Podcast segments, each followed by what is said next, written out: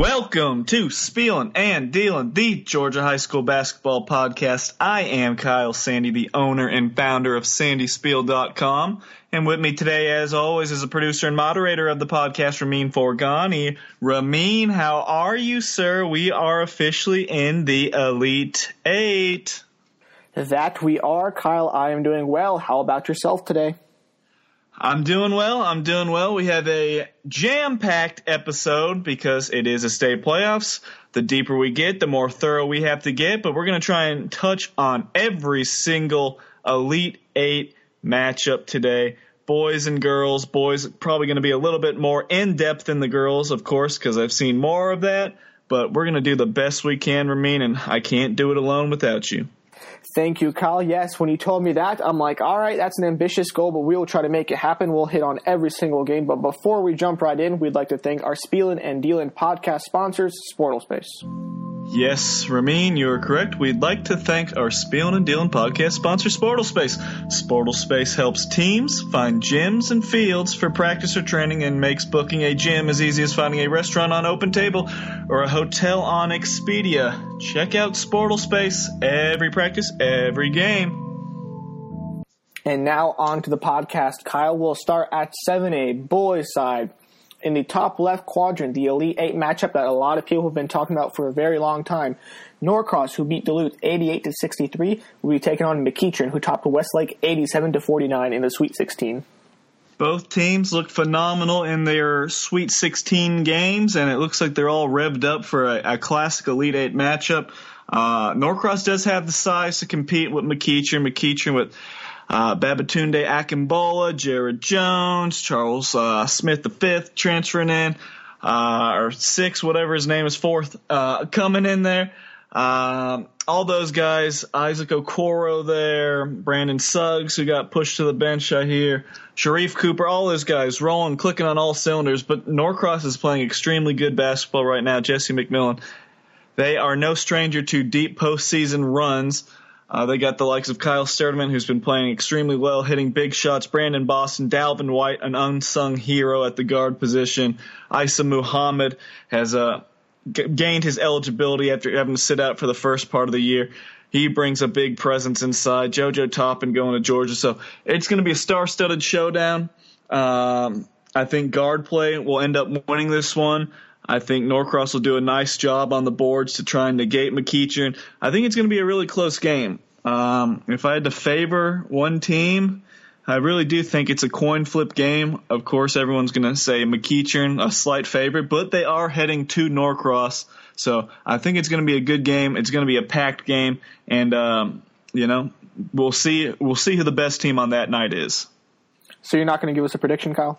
Uh, I guess I picked McEachern to make it to the Final Four, but I'm not stunned one bit if Norcross does the deed and takes care of McEachern. It is hard to win a state championship in Georgia, especially in the highest classification, and especially if you're that team with the target on your back and you're the favorite all season long. It is very difficult. We saw it last year with Tift County beating three nationally ranked teams and topping Norcross in the championship game. So uh, McEachern, they are going to get everybody's best shot every single night. We'll take it down to the lower left quadrant. Newton topped Mountain View 85 to 81 in the Sweet 16. Wheeler over Etowah 60 to 57. Newton versus Wheeler.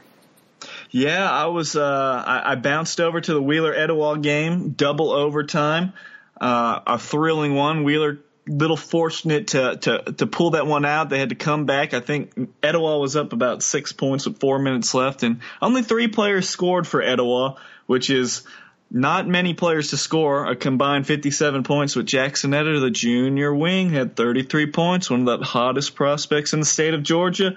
Georgetown was in to see E.J. Montgomery, but instead uh, was a little enamored with Jackson Etter and asked for his contact information. So if you're looking for a, high rising stock uh, stock riser in the 2019 class, Jackson Etter's your guy. But alas, Wheeler advances and they're playing Newton. Now, obviously, Wheeler's going to have bigger and uh, I guess you could say better size advantage inside with EJ Montgomery, McDonald's All American. So he goes 6'10. Austin Johnson going to Tennessee State goes about six foot nine.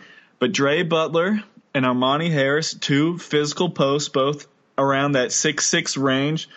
They're going to have a, a, a handful, but uh, they're they're physical posts, so I think they'll do a good job neutralizing them. And then Ashton Hagans is going to be the best player on the court. I like Newton in this one just because guard play wins you championships, and uh, Wheeler's guard play has been hit or miss sometimes. You know they got some talent, sometimes uh, it hasn't all come to fruition. Brandon Younger uh, he's a guy that flashes, but sometimes also he doesn't flash as much. And I think Newton, their guard play and they're running around, you know, spacing the floor out, getting open looks, looks Ashton Hagans creating. I think Newton might be able to run some circles around Wheeler. Not saying they're going to blow them out, but I do think the Rams will advance past Wheeler on the top right side of 7A. Meadow Creek topped Lambert 56 to 47 to earn their bid to the Final Four. Campbell, a four seed, has continued their Cinderella one. They topped Woodstock 79 to 71 to set up a Meadow Creek versus Campbell matchup.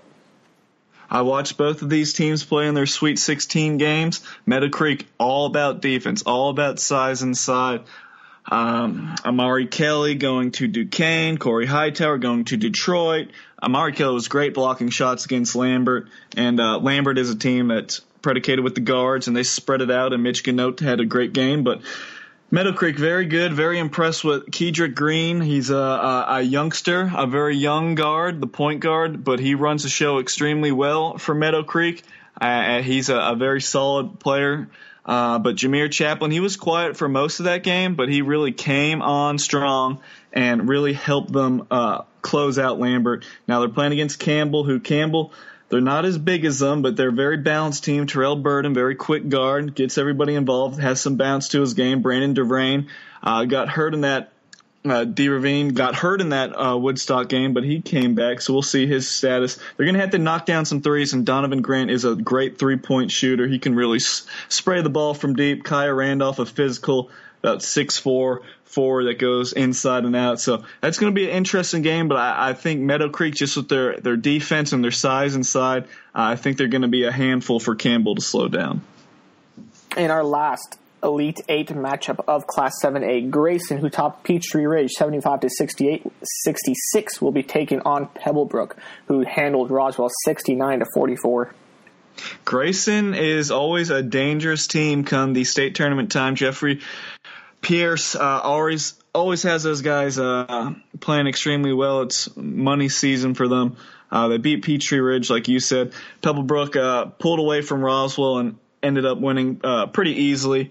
Uh, so it's going to be a, a, tough game. They're going to have to slow down Mervin James. They're going to have to try and slow down uh, Josh Graham over there at Pebblebrook as well. And you know about Grant Howard and Dwight Murray and all these guys. But Grayson, that's a team that's been in a lot of big games before. Again, I think the X factor is going to be how does Kenyon Jackson and Terrence Porter do? How do they do inside? And can they shut down the lanes? And can they block shots? And can they rebound? Because we know Nick Edwards and we know that Travis Anderson going to college, uh, Charleston Southern, we know that they can score the ball on the perimeter. Um, so this is going to be another good game. It's going to be a game that who wants it more, who is a tougher team, and it's going to be interesting. But uh, Grayson will have home court advantage, and we'll see if that plays. Actually, they're not going to have home court advantage. I apologize. They're a two seed. They're going to have to come to Cobb County, Pebblebrook, so that might be a very difficult travel for them. So we'll see how it plays out. But I'm keying in on Kenyon Jackson and Terrence Porter, see how they do inside, and if they can affect Pebblebrook's guard play. Those are all four games for 7A. Kyle will move it down to 6A. These teams will be fighting to get to the Final Four at the University of West Georgia. Starting on the top left, Heritage Conyers, who beat Bradwell Institute 83 to 73, will be traveling to North Atlanta, who took care of Douglas County 91 to 79. Yeah, North Atlanta, your your Region Five guys making making some waves here uh, I, I, tried to preface it. I was, I thought I was trying to tell everybody very, uh, very much so in the last podcast. North Atlanta could be closer than the experts think. They had the best guard on the court with Messiah Thompson, and uh, they, they they were they were killing it. I heard Dominic Ham was knocking down three point shots, and they were very hot. And they got some some scrappy players. I know you and I saw them at Georgia Tech uh, this summer when they beat Dacula in a summer game. They got Andrew Robinson, just a lot of athletic guys that play really hard, and you got the the, the maestro with the ball. in Thompson. Uh, now they're playing Heritage, who we keep harping on Region 3 not being super strong. We're talking about Region 7 not being super strong. So now they meet in the uh, in the Elite 8. Trey Scott, Jaquez Hicks, a six-seven shot blocker inside for Heritage Conyers. Um, we'll see if they can slow down North Atlanta, but North Atlanta has peaked at the right time. They are playing exceptionally well. You know, you hang 91 points up on Douglas County. Uh, if you get into a up and down game, I think that kind of favors North Atlanta just having the best guard on the court. So we'll see. North Atlanta might be able to ride this one all the way to the Final Four. On the bottom left of Class 6A, Gainesville, who took care of Alexander, Alexander, excuse me, 82 to 57, will be taking on Lakeside Evans, who beat Richmond Hill by 10, 68 to 58. Yeah, this one could be a bloodletting. Uh, uh, I have a hard time seeing this one closer than 25 points. Gainesville is stacked up, loaded, juiced up. I mean, blown out Pope, blown out Alexander, and now you're seeing a Lakeside team that is Kalen Williams and Tyshawn Briscoe shooting threes, and Brad Hilly in the corner. He can get hot, but it's just a really, really, really, really, really bad matchup for Lakeside, but you got to give them credit for making it to the Elite Eight. That is a slam dunk home run win uh, for that program, considering what they lost last year with Dion Berrien. Uh, so Gainesville's just gonna way too good. They're gonna press. They're gonna trap. They're gonna get up and down. They're gonna be six foot seven all over the court.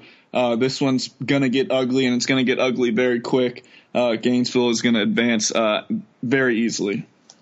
Over on the top right quadrant, Hughes, who beat Lanier 70 to 57, will be taking on Coffee, who took care of Grovetown by four points, 74 to 70. Yeah, Coffee only won by four points, and that kind of scares me as, you know, I don't know. Now you're seeing a, a lot better team than Grovetown and Langston Hughes.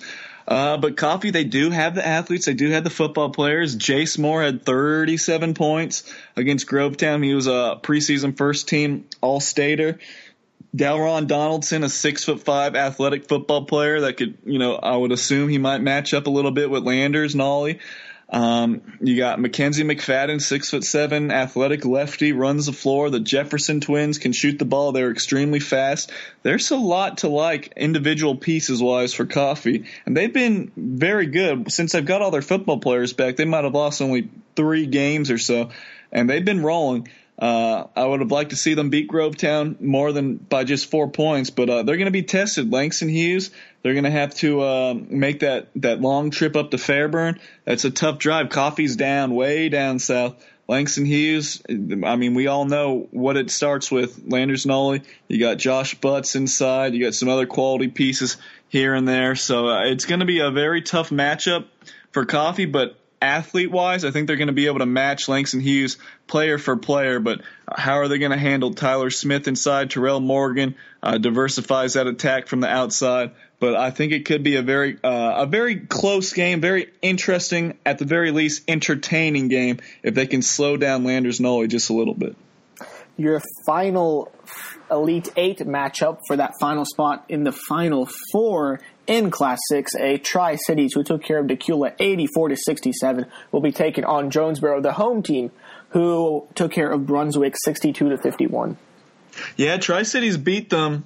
Uh, Jonesboro like 83 to 67, something like that at the Peach State Classic earlier this year. So Jonesboro has been uh, jonesing uh, for a rematch, and we'll see how it all plays out. Jonesboro is going to have Jamari Smith inside, who's just a beast to uh, to keep off the glass. Just an absolute jumping jack. Jamari Mosley, uh, Miles Black help out from the perimeter. Brandon Walker as well. But Tri Cities, they beat them once already before. Eli Lawrence, I still tend to think he's going to be the best player on the floor, the six four lefty wing, unsigned. He can really fill it up. Uh, Demarcus Johnson, another guard that can get hot from deep. You got to keep him on the floor. I, I I like him a lot. And then John Young brings another you know six three score from the uh, wing position. So they're just going to have to keep Jamari Smith off the glass, but. It's another really good game. I don't see it being a double digit blowout like it was the first time these two teams met two classifications down, six to go on the guy side. We'll jump right into 5A without delay. Hiram squeaked by Southwest DeKalb by one, 42 to 41, and they will be taking on Stars Mill, who took care of Wayne County 47 to 36 in the Sweet 16. Yeah, and it all starts with Nathan Presnell inside. The big uh, 2019, about six eight, averaging 15 points and close to 10 rebounds per game. He's a very quality post player, and I was very glad I got to see them beat Villa Rica. And uh, I'm not going to say I, I personally discovered him, but I f- got to see him in person and can vouch for his game. Very talented player. If he wants to focus on basketball instead of football, uh, I think he could go a very long way because he is pretty athletic. He's got nice footwork, uh, and he can play above the rim. Uh, I like him. Now, outside of him, Raphael Rogers, who transferred in from Douglas County, second leading scorer. He's a nice guard. You got the sophomore shooter, Arshard Krepsak. I thought he performed very well when I watched him play Villa Rica. And then Khalil Baker, uh, just a, a, garbage man inside, very physical. Now they were down 21 to 3, I believe it was, to Southwest DeKalb, and Southwest DeKalb just the, uh, the wheels fell off. They lost momentum, lost 42 41. Uh, Hiram, I mean, Stars Mill, they only beat Wayne County by 11 points. Stars Mill has been hampered by injuries this year. Nate Allison's been banged up a lot. They still got Drew Hudson, a thousand point scorer, their leading guy, Julian Lynch, uh, another wing with some size to him. Uh, it's going to be tough. It's going to be at, at Hiram, so Stars Mill is going to have to make that travel. Um, but the only thing is with Hiram, like, I know it was a long time ago, but if you look at the resume, there were a couple scary losses. Uh, it was way, way, way back when, but second game of the year, they lost 56 to 55 to five win River Ridge, who lost to Osborne, who only won one game this year. So, I mean, that was, that was a long time ago. I, they probably didn't have their football players, probably didn't have Presnell possibly, but it does give you, you know, a little bit of pause to say, hey, they're winning games. They're playing extremely well right now. But if we can somehow convert them to how they were at the beginning of the season, uh, they could be primed to get knocked off. And Stars Mill is Stars Mill absolutely rolling right now. They haven't lost a game in a long, long time. So that'll be an interesting one to see how they do. I think Allison's health is going to be very crucial to uh, slowing down Presnell inside. Millers Grove upset Buford 79 to 75, and they've earned their spot in the Elite Eight, and they'll be taking on Dutchtown, who beat Statesboro 75 to 73. Okay, so now now we know. I'm sorry, I'm late to the party. Now we know why Dutchtown's doing so well. They got a six foot seven transfer in for the second semester, Dontavius King. He's averaging 18 points and seven rebounds per game. So that is what put Dutchtown over the top. That's why they have a 16 and 14 record only, and I'm sure their record is uh, much more above 500 with King in the lineup. So I'm sorry I'm late to the party, but now that makes sense. The 2019 6-7 transferring in from South Carolina, he has made a big, big, big impact, big difference. And now you compare him with that sophomore Cam Bryant, who's about six foot six. You got some size inside. Uh, people are pretty high from on Dutchtown in that region four. They are the one seed. Miller Grove, you just got to hope they didn't. I mean, this is a proud program. They're not going to ride the wave and go crazy and think, oh, we won the state championship. We beat we beat Buford. I don't think they're just going to come out flat and act like they won the the championship already. I think they'll come out focused. They do have Kevin Page inside. They do have Jermon Clark that can neutralize uh, Bryant and King around the rim, and Maurice Harvey, Lorenzo Anderson. They have been playing extremely well down the stretch. So Miller Grove. It's not going to be easy, but it is, uh, you know, they're traveling to Dutchtown, but Miller Grove, they do have that pedigree. They did just beat Buford. Dutchtown's going to be ready for them, but I think Miller Grove is going to be able to eke this one out. The next teams that will be fighting for their spot to travel down south to Fort Valley State in the Final Four is going to be Lithonia taking on Warner Robins. Lithonia they took care of Flowery Branch 51 to 39, and Warner's Robin they were one point shy of 100. They beat Eagles Landing 99 to 82. Yeah, Warner Robins really uh, stuck it to Eagles Landing big time. Uh, I think the talent's just starting to, you know, they, they, they know what time it is. Jacoby Owens, Nelson Phillips going to Georgia State, and this is their last run in the, um, the state playoffs, and they don't want to see it end, uh, like it did last year when they got beat by about 20 by Buford. Buford's out. Uh, Warner Robins probably shifts into that possibly a favorite mode to win state, but they're going to have to get through Lithonia, who beat Flowery Branch in overtime. Zivan Alexander, Bryson Rockcliffe, Justin Miles, six foot seven shot blocker inside. You're going to have to deal with him, lean and mean. Um, but Warner Robins, uh, but just they're going to have the two best players on the court, and I think it's going to be tough. Lithonia plays good defense. but I think those two seniors, Owens and Phillips, I just can't see them getting denied a shot at the Final Four. And your final Elite Eight matchup for Class 5A is going to be Clark Central, who took care of Maynard Jackson 58 to 55. They will be the home team. Stockbridge will travel to them, having just beaten New, New Hampstead 80 to 74. Yeah, we, we talked about that a little bit in the podcast about, you know, Maynard Jackson was celebrating, tweeting stuff at me like they won the championship, but it's a state title that counts, not proving me wrong in the first round. But Clark Central's a very good team. Uh, a lot of seniors. They got guys like Quamonte Monfort, big fella inside.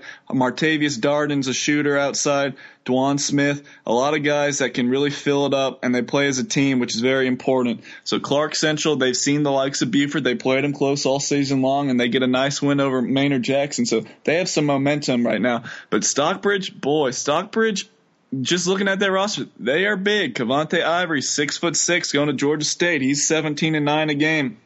Elijah Austell, he's about six six. You got Ocean Scott, who's averaging close to 11 rebounds per game. He's a physical six foot five center. So there's just a lot of size and talent. And I mean, T- Terrence Jackson transferred over from Ola in the offseason. He's provided a nice little scoring lift as well. Uh, I mean, Stockbridge, that's a very imposing region that they came out of. That region for us, a lot of big boys and that, that Henry and Clayton and all that area right there. And they're they're gonna they're gonna have to play well. I mean, New Hampshire they were up on New Hampshire for the majority of the game. I think they cut it close uh, down the stretch. New Hampstead New Hampstead did, but uh, Stockbridge that's going to be a really good game against Clark Central. Very good game, and I, again I tend to favor the team with the best player on the court, and that would be Cavante Ivory of Stockbridge. Taking it down to Class 4A, Kyle, top left quadrant. We'll start there as always. Cartersville they beat Blessed Trinity by 2, 58 to 56 in the Sweet 16. Baldwin, they beat Americus-Sumter by 3, 60 to 57. Cartersville, Baldwin, they will be meeting up in the Elite 8. Yeah, it's uh, you know, Cartersville. Again, we talked about they don't match up very well against teams like Blessed Trinity. They don't do well in Metro Atlanta. They don't do well against those teams that like to play slow, you know, play slow, play good defense. But they were able to pull it out. Now they're seeing Baldwin, who is another very well coached team. Um, that's a that's a long travel though. That's a long travel. That's going across the state to to Milledgeville. And Buck Harris is going to have some stuff up their sleeve. They got the Region 3 Player of the Year, Rodney Walker. But two guys I like the most, Brendan Robertson is about a six-two guard that plays with extreme energy, can hit the glass, attacks, uh, attacks the hoop. Donta Justice, a, a big-time athlete as well. So that's going to be fun to see them uh, going up against Jalen Pugh and TJ Horton. Uh, it's going to be a good one. Therese Hicks is a guy that is a winning point guard who will take charges and do the little things for Baldwin. And way before the season even started, I think Baldwin was one of our Final Four uh, sleeper team picks. Uh, I like Baldwin to get past Cartersville. Isaac Gridley's going to have to play well for Cartersville, but again, I mean, I think this matchup, the style of play might tend to favor, uh, might be better for Cartersville than the style of play against Blessed Trinity was, if that makes any sense. Um, but going down the roster, player by player, I think Baldwin is a little bit better, and I think uh, that home court advantage is going to loom large. The next game, St. Pius, they got by Troup County 66 to 46. Carver Columbus, they got by Woodward Academy 58 to 53. So it'll be St. Pius taking on Carver Columbus.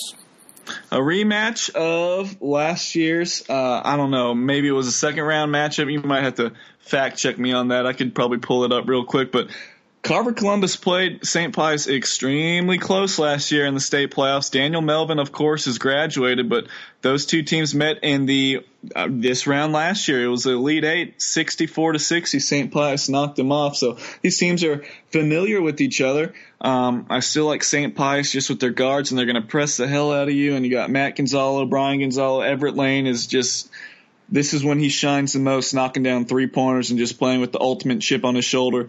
Uh, Kendi Willis inside again, maybe not this round, but it's gonna come down to what he can do in the post and can he be a physical presence? Can he block shots? Can he rebound? Because he does have that size. Uh, Zach Ranson, another undersized forward, but he rebounds extremely well. So I, I like St. Pius. They're still a well-oiled machine. They took care of Troup by 20. Carver Columbus had a nice win over Woodward Academy. Uh, I think they see a, major step up in competition against St. Pius now. Carver Columbus does have some quality guards, so they're going to have to rely on AJ Watts. They're going to have to rely on uh, Devin Flowers, guys like that. But you know, we we talked about Region One. Is it the best region in Class 4A? We just look. Westover fell apart, lost to Burke County. Um, who else in Region One? You know, dropped the ball. Americus-Sumter lost by one to Baldwin. So we'll see. Carver Columbus is. Uh, it looks like they're, they're the last team standing there, and uh, we'll see if they can really kind of carry that banner for Region One. But it's going to be difficult against St. Pius traveling all the way to Atlanta. Next up on the top right quadrant of Class 4A, Sandy Creek will be hosting Burke County. Sandy Creek beat Stephens County 72 to 53. Burke County topped Westover 73 to 71. Yes, Sandy Creek was tied like 38-38 at one point, and it was a little scary, but they finally pulled away. Um, Burke County with that that great upset over Westover. Um, I think Westover was more talented than Burke County, but Burke County, you know, they they won that game. They probably played extremely hard, toughness. They got a guard Xavion Williams, Dante Carter, uh, who's a forward inside. Some other guys got Jaleel Roundtree, Simeon Coleman. Uh, but I think again, dating back to the talent, they just beat a team that probably had a little more talent to them. But I think Sandy Creek with T.J. Bickerstaff, Jared Godfrey um, Cam Cam Miller, Chris Porter, all these guys over there, Xavier Brewer.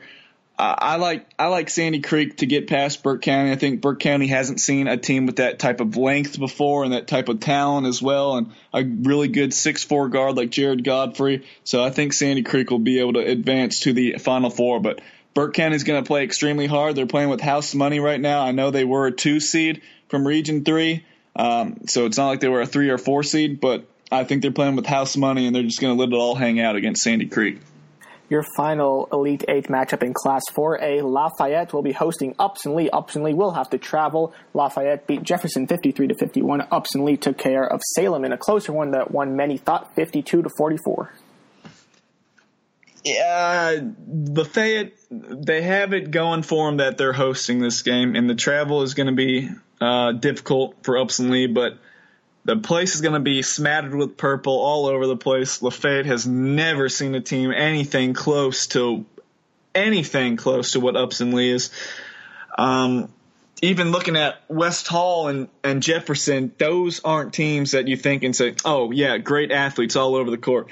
It's a whole nother animal. I mean, their their best opportunity at winning this game or keeping close, you got to slow it down, limit the possessions I said if you have to pull it out, run a minute or two off the clock here and there, four corners, you're not going to beat Upson Lee going up and down the court. You're not. It's not going to happen. This is a game where I could foresee Lafayette coming out and hitting two quick threes and going up like eight to two and everyone getting hype. And then eventually this is snowballs into a 25, 30 point loss. There's just, I, I can't see them competing with Upson Lee. Lafayette's about five, six deep probably.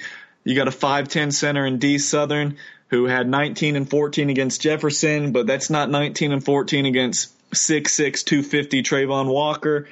Uh, I just I can't see this one being very close. But Lafayette has had a fantastic season. Do not hang their heads. They're going to play very difficult. Alex Kiliar, he's going to have to have the game of his life along with John Morgan and Andrew Pendergrass is going to have to hit threes, threes, threes, threes, threes. But I just worry about how are they going to keep Walker off the glass? How are they going to keep Ty Fagan in front of them? And my answer for that is they're probably not.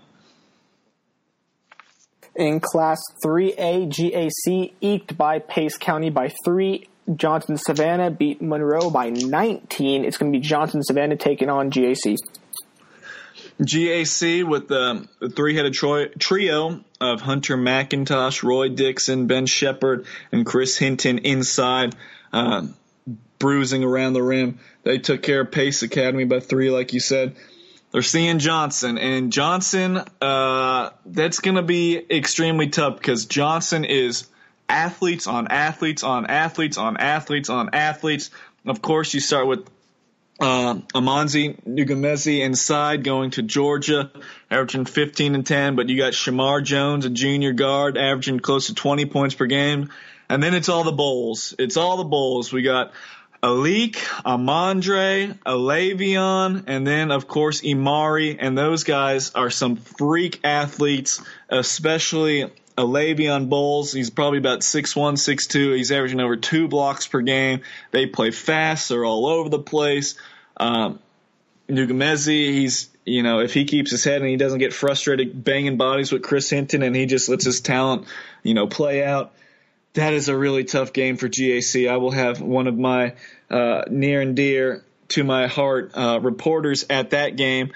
Uh, but that's just going to be really tough. GAC is going to have to be very ball strong. Hunter McIntosh is going to have to make the right decisions with the ball, and Chris Hinton's really going to have to shut down the paint. But there's just so many athletes for Johnson Savannah. But the one thing that I think really will help GAC, it's a long travel. It's a long trip from Savannah to uh, Norcross, Georgia. So we'll see how it plays out. But Johnson has been on a mission all season long, as has GAC. But I don't know. Those athletes, the Bowles brothers, I think they could be the difference makers with just how athletic they are. In the Sweet 16, Morgan County over Towers 64 to 49. Central Macon over Long County 62 to 49. We have Central Macon taking on Morgan County. Morgan County, they they they took care of business. You said Towers, a nice test for them. Uh, Central Macon, a team that you always think is going to take a little bit of a drop off, but they keep playing at a high level. Kylan Hill, uh, a, a, forward that gets the job done on the glass, scores all around the rim. He's improved every single year, and transferring over to Central Macon has really helped him out. He transferred over there, I think it was last season, so he's been a big time producer. Tamir Robinson, I've heard heard very good things about him and Kenori Williams. So that's a team that's they're going to be fearless. They are they are definitely going to be fearless. Um, but Morgan County does have that that that resume and that I, am not going to say arrogance about them, but just the fact that they know they're going to be the best team. They're the team to beat. They've been there. They've done that. They've seen the talent. They've hung with the best of the best. They are the best of the best. Uh, Alec Woodard and Tyron Lawrence.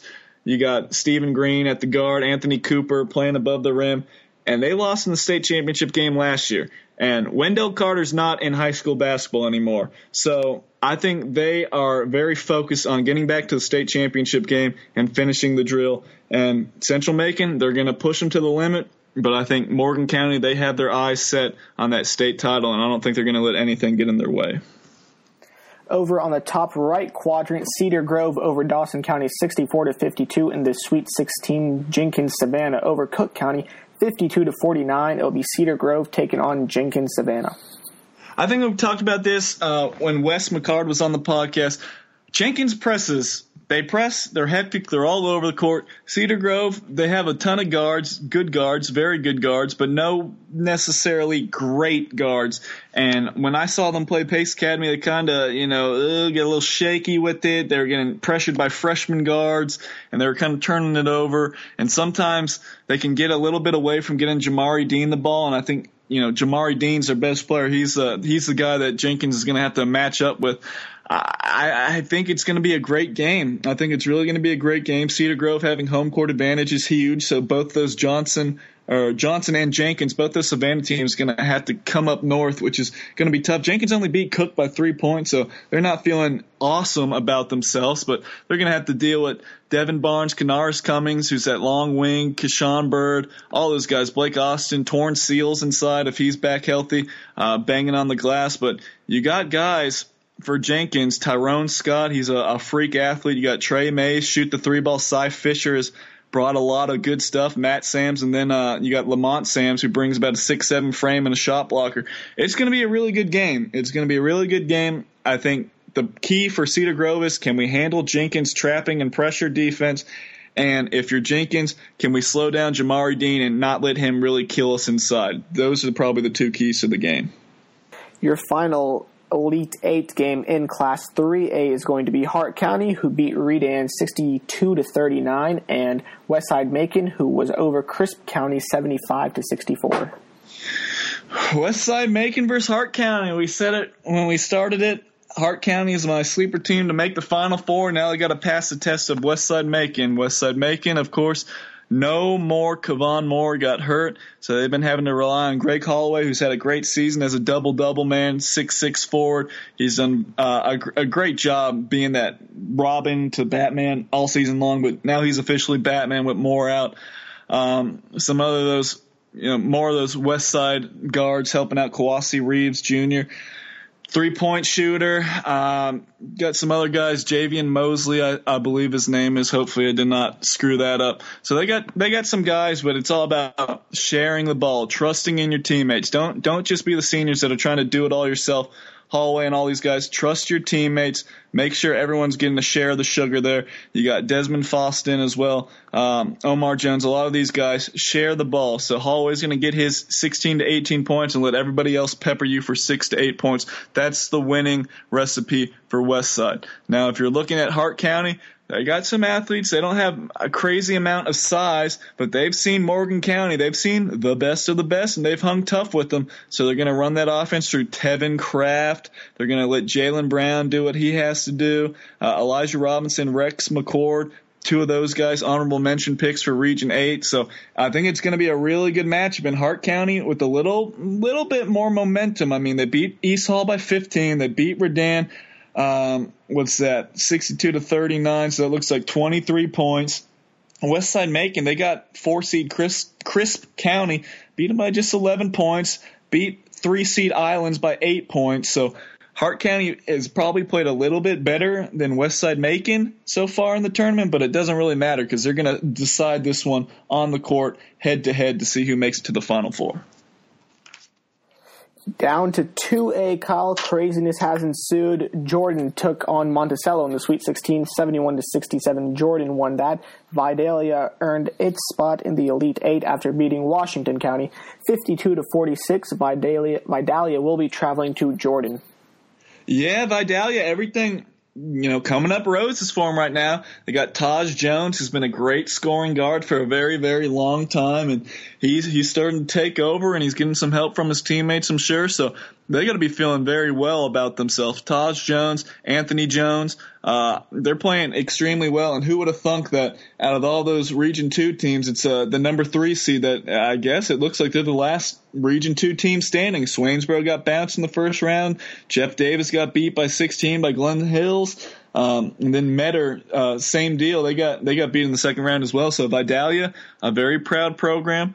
Uh, kind of slipped back to the pack a little bit last year, but Taj Jones, he's making things happen for him, and they're seeing Jordan. And I've been saying, know, Region 5, not good. You can just see by the records. It's not a good region, but Region 5 has two teams in the Elite Eight. It's all about the draw, and that's how it's played out for them. We'll talk about Spencer a little later, but Jordan Monticello, that's that was a bad thing about Monticello. Up and down, up and down. You beat Chattooga, but you were only there because you lost to a six-win Putnam County team, and then they trended down and lost to Jordan.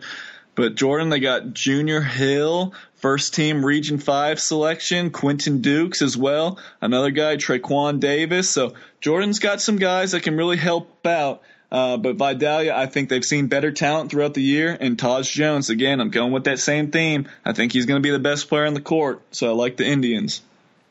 The next game, uh, the next two teams trying to earn their spot in the Final Four at GCSU in Class 2A is going to be South Atlanta. They beat Banks County by 12, and Laney, who beat Metter by 10. Ramin, this is going to be a great one. This is a, a smack yo mama type of game if you like good guard play. This is South Atlanta the pedigree, the defending state champs, the senior guards, Dondre Barnes, Jalen Stiegel, fearless. They played everybody. They beat pretty much everybody. Going up against Laney, a bunch of little guys. Six three is probably their biggest player, but they're scrappy. They're extremely quick. Donald Henley, Dewan Griffin, uh, Ronnie Walker, all these guys are going to press. They're going to grab. They're going to do whatever they want. It's at Laney. Laney tends to get the calls at Laney from the people I talk to. But South Atlanta, I, they're not going to be afraid. They've seen this before. This is just a, an awesome game. If I could go back to Augusta, I would, but I'm pretty sure I got a lifetime ban from that city, and I'm not looking to get over there anytime soon. No offense to Augusta.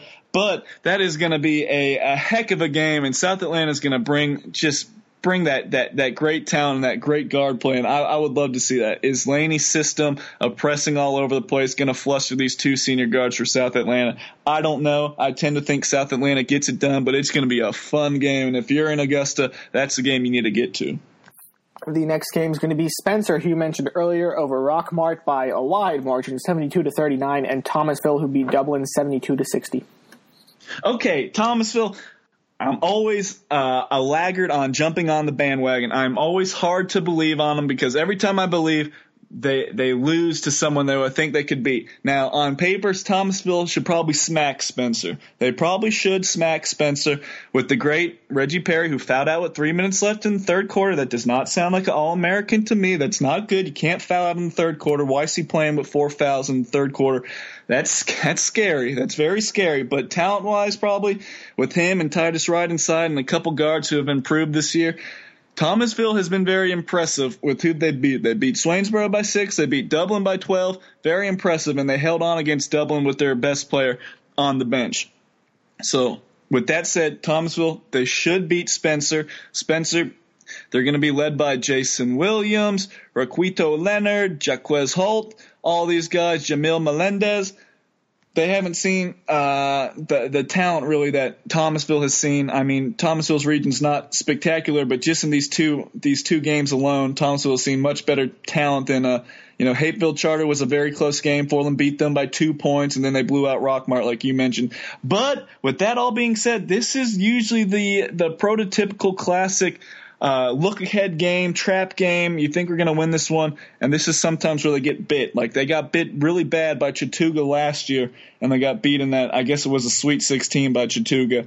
Same type deal, possibly. I, I, I just I hope they don't they don't overlook Spencer because I'm sure Spencer's going to come out with a great game plan, and they're going to be fearless, and they're going to have some athletes. They're going to play hard. Thomasville should win this one, but just, you know, years past, this is usually around the time Thomasville kind of folds up. They've never been to the Final Four, I don't think, these past two years, three years they've been covering it. But again, Thomasville, a heavy favorite. Let's just see if they can get the job done on the court now. The final game of Class 2A Therrell over Elbert County 67 to 63 will be taken on Glen Hills, who beat Jefferson Davis 72 to 56. Oh my gosh, Ramin, this is the one I'm going to be at, my friend. I'm going to be at this one. I'm, I'm juiced up about this one. This one's going to be awesome. Let's start with Therrell, number one in the state, all sophomores and freshmen. My goodness, DeAndre Brown, sophomore, averaging 18 points per game. They're pretty big though. They got they don't have the six eights, but they go sturdy six five, six five, six four, six four across the board. You got that freshman Robbie Armbruster averaging 11 points, 10 rebounds. You got Cameron Fortson, another about six five sophomore averaging 11 points, eight rebounds, and over a block a game. A Roman Sun, the point guard, smallest guy on the court for them, a sophomore averaging 11 points, four rebounds, five assists. You know, and Therrell, we talked about why did Therrell get ranked with seven losses? We talked about this on a podcast because they challenged themselves. They played dang good teams. They played the likes of Dacula, Miller Grove. I think they played Morgan County. They played everybody, and they played, you know, extremely well against them. They they've seen everything and they've they've handled their business. They beat Salem by 13 points. Who um, who Upson Lee just beat them by about 12 points. So that tells you Therrell's a really good team. Now, Glen Hills, they're going to have bigger and uh, I don't want to say better, they're probably better uh, recruitable talent right now because they're seniors and juniors. But you start with Timmy Sellers inside, six foot eight. He likes to put the ball on the floor. He likes to ignite fast breaks on his own. Tim Williamson has been a major help, a six four wing that transferred in from Hephzibah. Isaiah Bowman transferred in from West Side Augusta. He's averaging about 11 points per game. John Trey Whitehead, uh, nine points per game or so. He's a very athletic sophomore, about six foot five. Uh, Eric Farmer, you got all these guys uh, that can really play. They have uh, what's his name, Shepard here. Cordes Shepard hit about four threes in their first round game. Glen Hills is a very scary team, but you're coming to Atlanta now. You're coming to Atlanta. Augusta and Atlanta basketball is very different. It's just different. It's just different. Uh, Therrell's played better teams than Glen Hills has, and that is just a fact. Glen Hills hasn't played a Miller Grove. They haven't played a Morgan County. They haven't played a. That's the truth. It's going to be interesting. Therrell, are they still a year away because they're all freshmen and sophomore, or are they ready for the spotlight? Are they ready to shine? Are they ready to make it to the Final Four? We will see. But Glen Hills, they're going to have some big dudes, and they're going to be very, very talented, very long. Can Therrell deal with the length of Glen Hills playing a team that's finally a little bit bigger than them? We're going to find out. I'm going to be in the building. Fingers crossed. I'm going to say a prayer that they have good Wi Fi or just good cell phone service in general. It's going to be fun, Ramin. Down in A public, Kyle, this is what the bracket, the first bracket, I should say, that's gone all chalk. Woodville Tompkins, they took GMC 62 to 51. Calhoun County took on Treon in the Sweet 16 and beat them 80 to 48 to set up a Woodville Tompkins versus Calhoun County uh, Elite Eight matchup. Yeah, that's uh, that's a good one. I mean, Lenny Lenny has done a great job over there with the uh, Woodville Tompkins Wolverines. Uh, it's first year on the job. Lenny Williams has done an exceptional job. Uh, so they've been handling their business. GMC, a very nice win for him because Malik Felston's no joke. He's a really good guard. But Woodville, very good team. Preston Crisp, the junior, very good. This is a team that's going to bring back pretty much everybody next year. Charleston Willingham has been making some plays. Deontay Green, a lot of these guys, AJ Hassel. Uh, that's a good team. That's a good team, but they're running into a really tough one. So this is going to separate the good teams from the great teams here because they're playing Calhoun County, who's been on a warpath, 17 or so straight wins. They won a state title. They lost in the championship game last year. You got USF uh, bound forward. Um, Rayshawn Williams, he is going to be a handful. Listed about six foot seven, the lefty. He went left every single time in the state championship game against Wilkinson. We will have to see if Woodville be, will be able to exploit that. They don't have the size that he is, but luckily for them, Williams does a lot of his damage on the perimeter and driving to the hoop.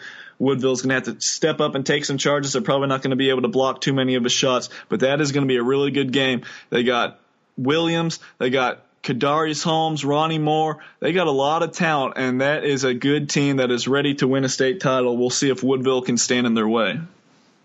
The bottom left quadrant of Class A public has Montgomery County taking on Lanier County. Montgomery County beat Randolph Clay 95 to 73. Lanier County over Fulton Leadership Academy 42 to 40 it looks like. Yeah, yeah, and uh, if you're Lanier County, that was a scare. Fulton leadership, uh, Yazar Rainwater, Tyree Broner, all those guys over there. Uh, Briarcliff, Briarcliff, I think that's name. Pardon me if I'm mispronouncing again. Uh, that's going to be a, a, a, very interesting game. Lanier County's been good for the most part, good throughout the throughout the year, but a two point win. I mean, Atlanta ball. We just mentioned it. It's a little bit uh, Barcliff was the name I'm looking for. I apologize, Niall Barcliff. Uh, that's a good team, Montgomery County. They're going to have to slow down that three-headed attack. That's Devon Coglin, who's a big-time scorer. He's well over 20 points per game. Shaw Robinson, another senior leader. Jalil Wilson, six foot four. There's uh, there's some talent. That is a potent offense. You don't score 95 points for no reason in the state tournament. Montgomery County versus Lanier County. I'm going to have to lean towards Lanier County. The Eagles have been rolling this season, and I think they're feeling really good about themselves with Coglin. They've won 15 straight games. Lanier County, Ty Randolph and crew, they're really going to have to try and shut it down defensively. Now they got Amari McGriff, a six foot six shot blocker inside. We'll see what he can do if he can kind of protect the rim. They got some other good talented players, some senior leadership, Jay Foster, and then also they have Nigel Bacon and James Green and Taquan Baker. So Baker and Green are juniors. So look for that that that uh, Bulldog team try and rely on their defense. They got two seniors and then two juniors, uh, all scoring 11 points or more. Uh, but I do like Montgomery County. They're just a very explosive offense. On the top right side, we have Macon County, who beat Terrell County 68 to 66 in the Sweet 16. Central Talbotton over Dooley County 57 to 31 to set up Macon County traveling to Central Talbotton. Yeah, and these teams have met. These teams have met before. They're in that that same region. Uh, let's see. The first time they met, it looks like. Let's see here. Macon County won at Central Talbotton 53-46. I think Central might have been dealing with some injuries back around that time.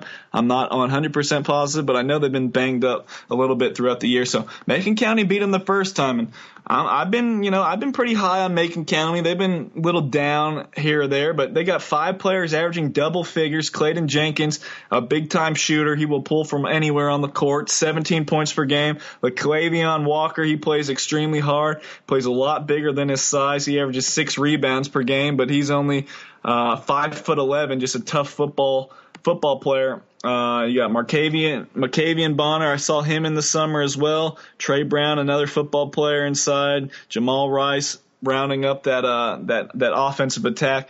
But they're going against Central Talbotton, which are some grown men. You got Tane Smith, six five wing. Um, uh, boy, my man Zitavian Hill, very physical, great rebounder, six foot four forward and then uh, Javaris Copeland, who rounds out that attack. Central Talbotton is very, very talented. They're very physical. Uh, but can they guard Jenkins? Can they guard these little guards of Macon County? We're going to see because they struggled against Manchester. They beat Manchester in that region championship, but those teams with little guard play and teams that press, uh, they can kind of slow down Central Talbotton because they're a lot bigger of a team. Uh, they don't have many short little guards that are big time scorers. They rely on six five, six four, and another six four. So we'll see what happens with Macon County if they can repeat their success from earlier in the season. Manchester, who beat uh, Pelham in the Sweet 16 by 10, will be traveling to Wilkinson County, who beat Drew Charter by 21. Yeah, Pelham gave Manchester a, a really nice scare there, but uh, they fell short. I think they missed some free throws down the stretch that kind of sealed their fate. But Manchester, if you remember Ramin, they've only lost one game on the court. They're they're listed as about 21 and six, but five of those losses were via forfeit. Their their only loss came in that region championship to Central Talbotton by I think it was one point. So uh, this is still a team that you got to beat on the court. They're very good. Anzi Hardman has really turned the program around his first year on the job, and it's J- J- Hill, Carlos Dixon, Khalil Bronner, these guards that really pace everything. They got Garrett Brown, six foot eight, uh, inside, just to provide a little bit of size, maybe a little bit of shot blocking.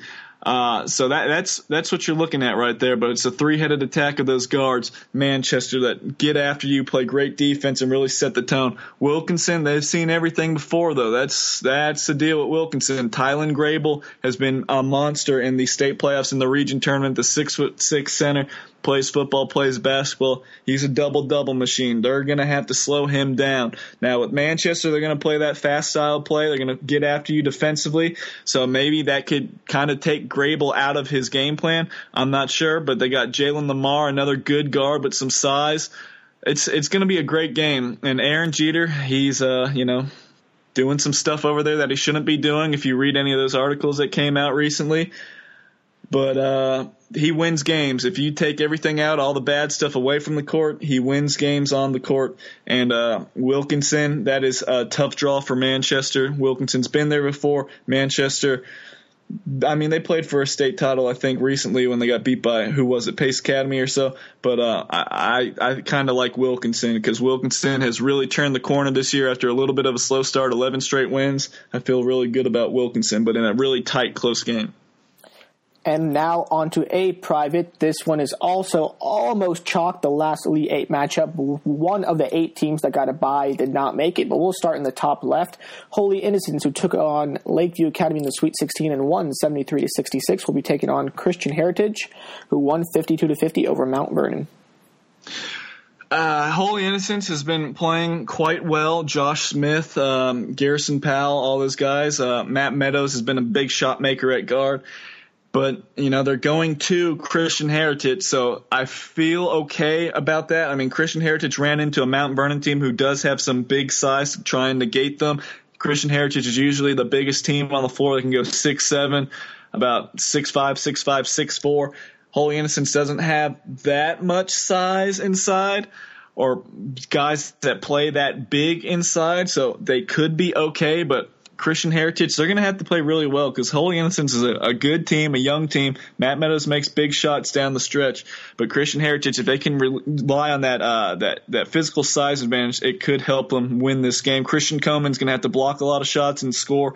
He's got to be the man he is. He's a unicorn up in Dalton, uh, six foot seven wing scores it lefty. Reminds me a little bit of Ja'Cory Wilson from South Paulding last year. But Sam Dindoffer, he was a big shot maker against uh, St. Francis when I saw him play, can knock down those threes. I think he's a lefty with a funny stroke. Then Zach Gentry, uh, he's, you know, I, I described him as a plucky guard. They just dribble around and they're they're very quick off the dribble with that low center of gravity. You got AJ Kent who brings some a little bit of athleticism and length on the wing, and then even guys like Evan Lester, a freshman who doesn't look like a freshman. They got some some big physical guys who rebound around the basket. So uh, it's going to be tough for Christian Heritage, but I think they're going to rely on their home court advantage, and it might be able to push them to the Final Four. North Cobb Christian, who took on Darlington and beat them 65 to 62, will be taking on St. Francis, who won over Walker 73 to 57. Well, if you're North Cobb Christian, I think the recipe would be to follow what Christian Heritage did. Christian Heritage, they kind of gave St. Francis some problems with their size, and now Christian, uh, North Cobb Christian, they do have Caleb Crumley inside, who is about six foot eight. Uh, so you got to deal with him. Uh, I, I, I like some of their guards. So they they do have some some good guards. Miles Hamilton, a six three wing, so he he's big. You got Hunter Norman who runs the show for him. Myson Lowe can make some shots from the outside, even though he's a tiny guard. Uh, Josiah Scott off the bench, he's very quick. I like his potential. But St. Francis, Dwan Odom, Chase Ellis, I mean, you just go down the list. All these guys, Sam Hines, they've been a well-oiled machine the entire season uh, until that loss against Christian Heritage, and we we saw how they rebounded. They beat Walker by what? Oh boy, by 16 points. wasn't an absolutely dominating effort. Uh, so we'll see how they do against North Cobb Christian, who's definitely a, a, a somewhat of a rival of theirs.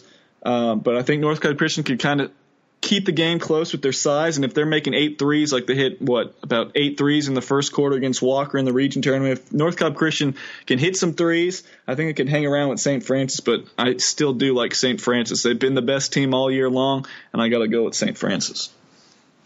In the top right quadrant of A Public on the gentleman's side, Green Forest over Stratford Academy 58 to 56, ELCA over Wesleyan 60 to 46. Green Forest will be traveling to ELCA. Yeah, and uh, these teams are very familiar with one another. They have already met, I think it's three times here.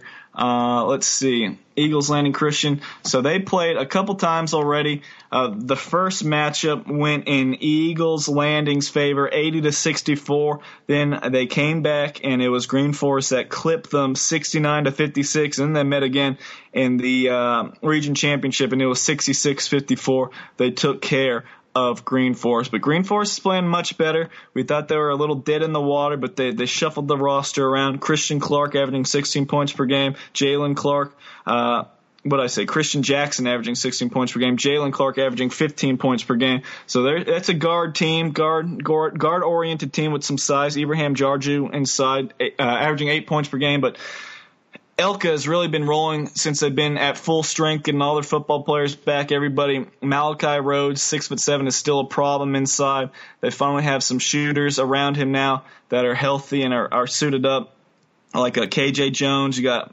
uh, Makai Cameron, Jermaine Man, uh, just a, a, physical Jermaine Man, a physical forward that attacks the rim and rebounds extremely well. Trevon Reddish, all these guys. So I think ELCA gets past Green Forest, which sets up possibly a rematch, Ramin, within who they see in the Final Four. Possibly. Possibly. Possibly, because that would be the winner of Brookstone, the number 19 seed, versus Aquinas, who struggled to put away Savannah Christian but pulled away late.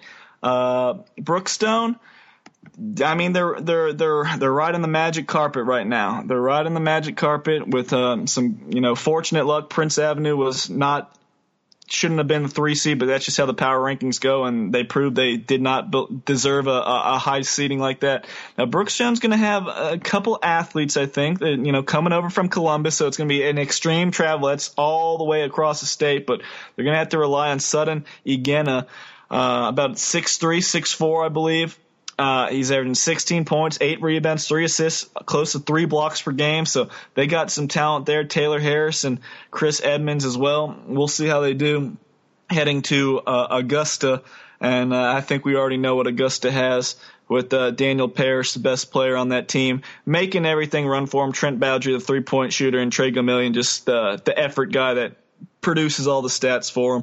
And then inside, Dewan Hill and Cameron Gardner have been very much improved this offseason, and uh, it's paid off a lot for Aquinas this season. So we'll see. But uh, I think that sums up the boys' side of things, Ramin. It does. And I just wanted to point out I was very confused that you were trying to lead me into the next one, Kyle. I thought we were looking something up, but thank you for picking that up. And uh, yeah, so to finish my point that I tried to make earlier, but that I couldn't because I was very confused, um, Prince Avenue Christian was the only team out of the 16 teams on the A public and A private side who got the first round bye and who did not make it to the Elite Eight. So I guess if you go one for 16, the power rankings are acceptable enough, I guess. I don't know. That's a debate we'll have maybe after the championships, a topic that's cropped up here and there on Twitter about whether the state should go to power rankings through all eight classifications. But for now, we have girls Elite Eight games to talk about. Kyle, anything you want to hit on in the Class 7A girls side? Well, we're not going to go crazy in depth as you know as the boys. This is primarily a boys podcast, but Norcross versus McEachern is going to be a very, very big game. Of course, Jasmine Carson transferred in. I wonder how that happened.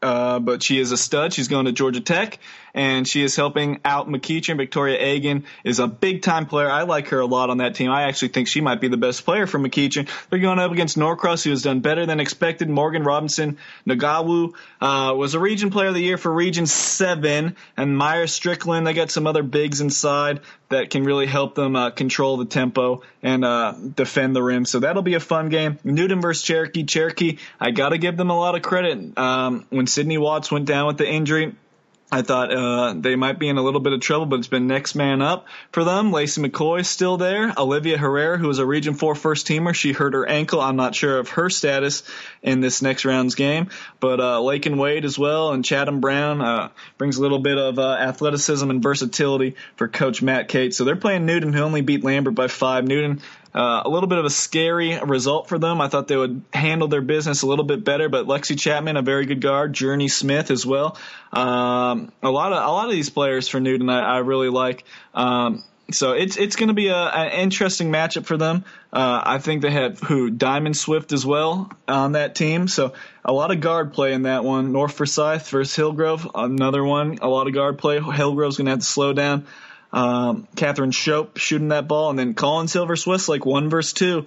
Uh, that's, I mean, that's as good as it gets with the Division One talent all across the board. Westlake's a little younger than Collins Hill. Collins Hill has, oh man, just all all all those talented players. Jerron Stallworth was actually Region Six Player of the Year going to Mercer, but you got Bria Harmon going to Purdue eventually. Javen Nicholson, UGA, Jada Rice, North Carolina State, Catherine Forey, a three point shooter, and then Westlake Westlake's just got all these youngsters that can really play. Raven Johnson has really made that team her own at that point guard spot and getting the ball to Taylor Hose and Dove Simone let all those players, Paris Mullins inside. So that is going to be a great game, Westlake and Collins Hill. We'll take it down to 6A. Your marquee matchups are going to be in the bottom half of the bracket. We've talked about them for a while. Lovejoy traveling to Winder Barrow, Tucker traveling to Harrison. Barrow and Lovejoy, yes, you're right about that. How will they slow down Olivia Nelson Ododa? Uh, I like Lovejoy in this one just because they do have they have everything you want. You you win with great guard play. Genesis Bryant is phenomenal. Anaya Boyd is very good, and they have some size to mix it up inside. Caleb Brown, very good. Also, Shelia Watson, we know we're repeating all these names you've heard before for Barrow. Latrice Perkins going to College of Charleston. Uh, this is the time for. Uh, Olivia Nelson Ododa to really establish herself, be that five star blue chip, blue collar superstar that she is. She has to have a big statement game against Lovejoy. This could be the biggest game of her career. It could be the last game of her career. So she has to really bring it. And on that bottom right hand side, Harrison and Tucker, I'm more interested to see what happens off the court because I'm so tired of talking about this same old stuff. We get it. GHSA is not going to do anything. You're not going to advance to the Final Four because of some transfers. So decide it on the court. I don't want to hear any more of it. I don't care about it. So get it done, solve it yourselves, and just be done with it. And then if you want to throw it up top, Northview is going to have to deal with Coffee's um, big time post presences inside. I think uh, that could be uh, you know a little bit closer than expected because I think Coffee does have some pretty good guards, but they have some size inside. Northview's going to have to play well, stay out of foul trouble, get Ashley Austin going early and often. And Douglas County and Valdosta, Valdosta had them advancing to the Final Four, but Douglas County has played exceptionally well, beating Pope by 40 points in the Sweet 16. Amari Robinson has really taken over, taking her game to the next level. She's averaging over 30 points per game in this postseason, so Valdosta is going to have their hands full. In 5A, we have Fayette County taking on Villa Rica, Eagles Landing traveling to Buford, Carrollton traveling to Harris County, and then Dutchtown versus Flowery Branch.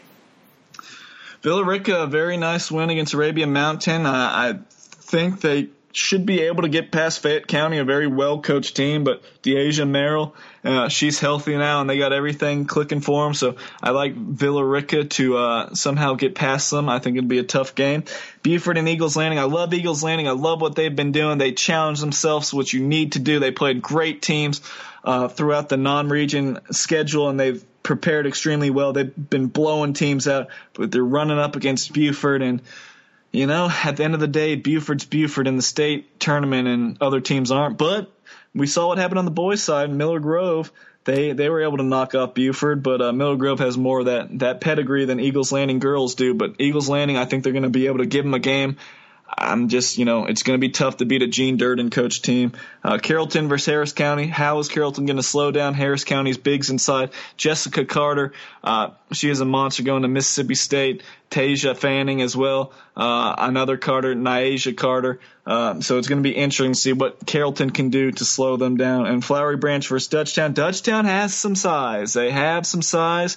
Um, what? India Bellamy, I believe her name is. So that is going to be a big six foot one, six foot two post presence Flowery Branch is going to have to deal with. They got her inside. They also have a, uh, a post player named Jordan Manny inside, so they're going to have to be ready. But Flowery Branch, they're, they're locked and loaded locked and loaded with uh, Tanaya Worth going to Alabama, uh, Lexi Sinkami, also uh, Ashley Locke, all these players, and Caroline Wysocki. Uh, she's a, she's an X factor. If she gets hot, she can really carry that team. So that's going to be another really good, interesting matchup. Taken down to 4A, Kyle America's Sumter traveling to Marist. On the right side, it's going to be North Oconee, Carver, Columbus. Moving to the bottom half, sorry, throwing you off, Kyle, going a bit out of order. Henry County traveling to Jefferson, and then finally Madison County to Spalding. Diaria Odin's probably going to run the show for Marist, and for good reason.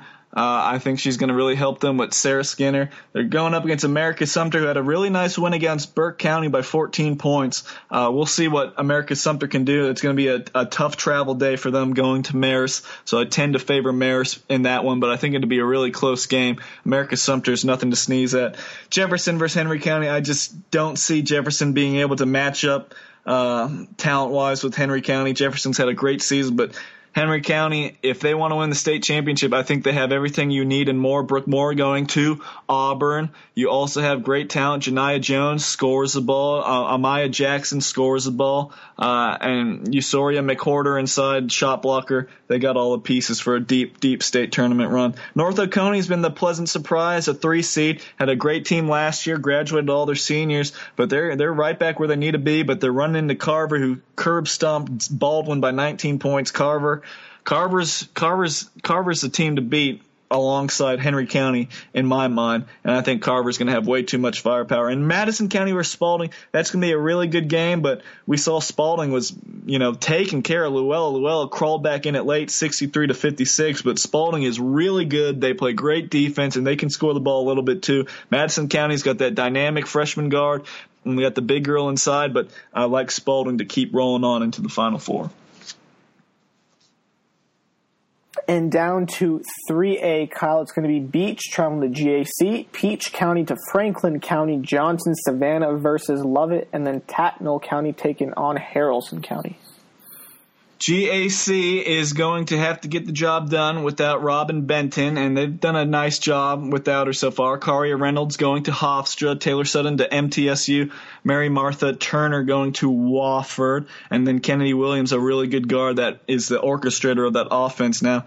But Beach, Beach is some tough, tough gals. They are defending state champions for a reason. Jabrika Bass is really good. They crash the boards extremely hard, extremely physical. Tatiana Morris, one of those guards that plays good defense. Mariana Page, uh, they're, they're just they're just loaded. Madison Evans, coming of age, she's a youngster still.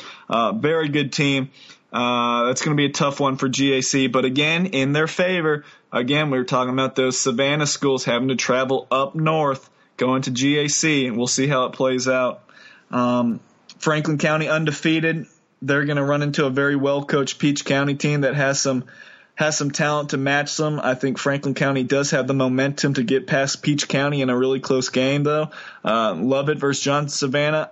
Uh, it's going to be tough. Johnson really struggled with Monroe. I think the refereeing might not have been uh, as great as uh, Coach Brandon Lindsay and company would have liked, but they advanced. Now they see Jenna Brown, who might be the best remaining player in the state in this classification, going to Stanford, an All American. So we'll see how they do corralling her. That'll be a great opportunity for Bubbles Williams. Bubbles Williams to show her stuff and prove she can play with the big girls, along with Jemiah Cutter and a couple other good, talented good talented Atom Smashers. And then on that bottom side, Haralson County, they've been they've been cranking it out. But if you look at their first one, Stone Mountain, a four seed, you know, blew them out. They're not that good. Morgan County was hovering around 500 or so, maybe a little bit over 500, but they're still not Morgan County, the talent they were about two years ago or so. They beat them by 11. Now they're seeing Tattnall County, who somewhat of an upset beat Central Macon. That'll be a really good coin flip game, I think, because they're coming from completely opposite spectrums in this Georgia state. You know, you got Haralson County out on the west coast, you got Tattnall County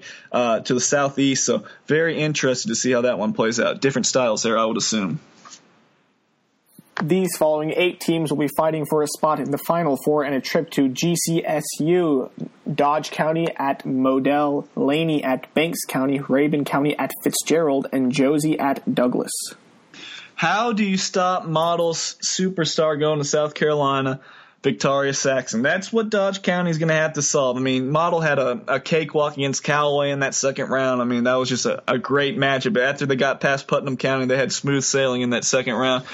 Uh, Dodge County's going to have to rely on Destiny Wright. They're going to have to rely on other players like Zanasia Mitchell. I, I believe she goes by Europe Mitchell possibly. Um, so Dodge County is going to have to really bring it. They're going to have to slow down Victoria Saxon. You got to pack it in. You got to go two three. You got to double team, or you have to make other people beat you. Model has some nice, you know, some nice um, role players. Libby Upton, especially, they got some nice role players, but you just have to make somebody else beat you. You cannot let her tear you up like Putnam did. 38 points, 15 rebounds, five blocks can't let that happen. Just you, you have to find a way. If you got to front her and back her, you just got to do it and say, well, we we hope Model's not making three pointers. Um, but th- I think that's game plan for Dodge County. You have to have an extreme focus on her and just rotate well on defense. Uh, Banks County versus Laney. Laney has never seen an environment like Banks County before, but Banks County has never seen a team of athletes like Laney before.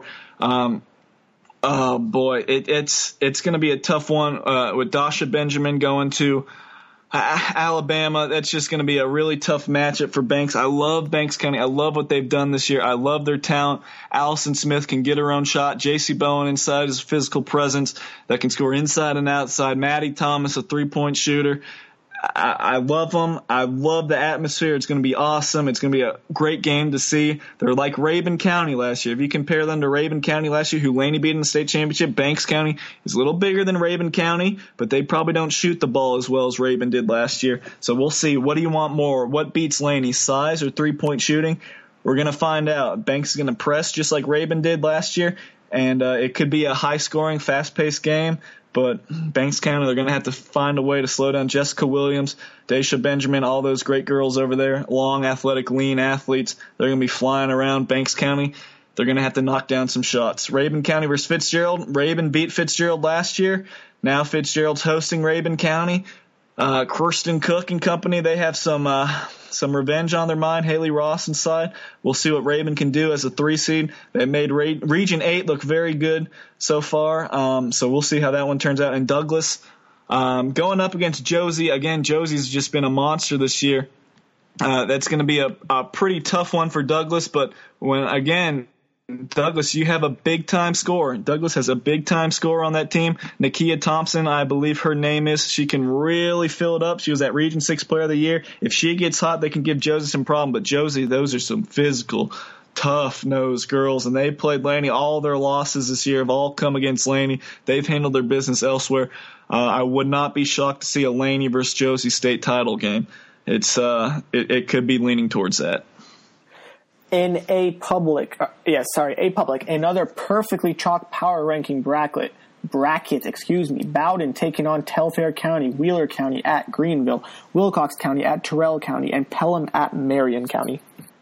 Bowden Bowdon has some big size. I think they're going to be bigger than Telfair County. I saw Telfair County in the championship game last year. They were like five of thirty from three. They, you know, fast. They play fast, all that. But if they're not knocking down their three point shots, at least when they were playing against Pelham last year, they could be they could be got. I mean, they beat Calhoun County 63 to 54. Bowdon beat GMC by 11.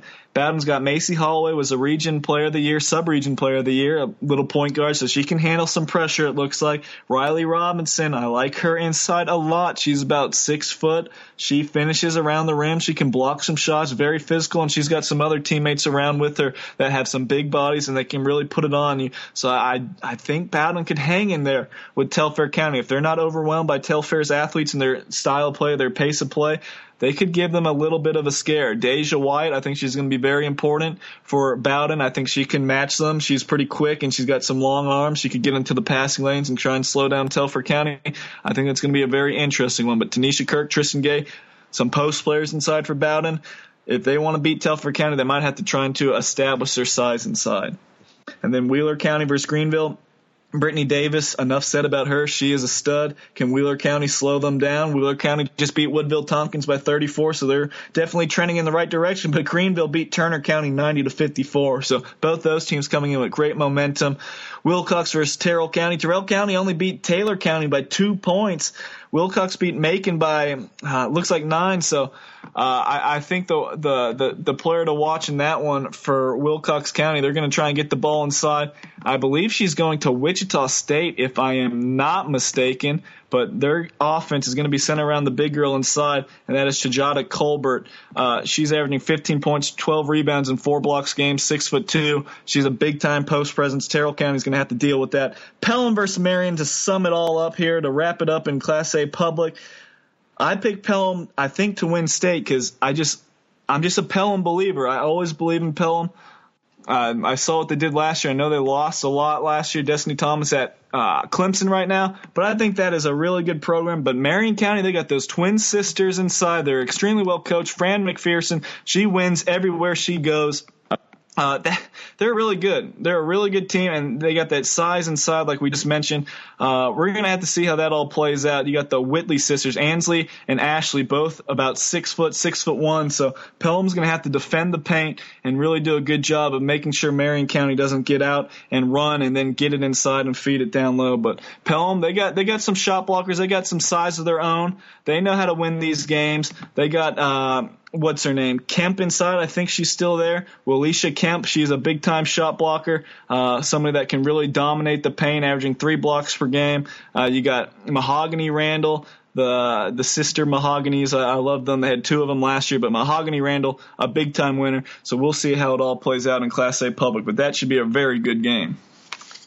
A private on the girls' side, very much so, repeating the uh, power ranking issues of A private on the boys side, only one of the eight teams that had a first round bye did not get by, and that would be Our Lady Mercy, who Paideia took it to 73 to 39. But anywho, it's going to be Christ Heritage versus Holy Innocents, Prince Avenue at Stratford Academy, Paideia at St. Francis, and then Wesleyan at Calvary Day.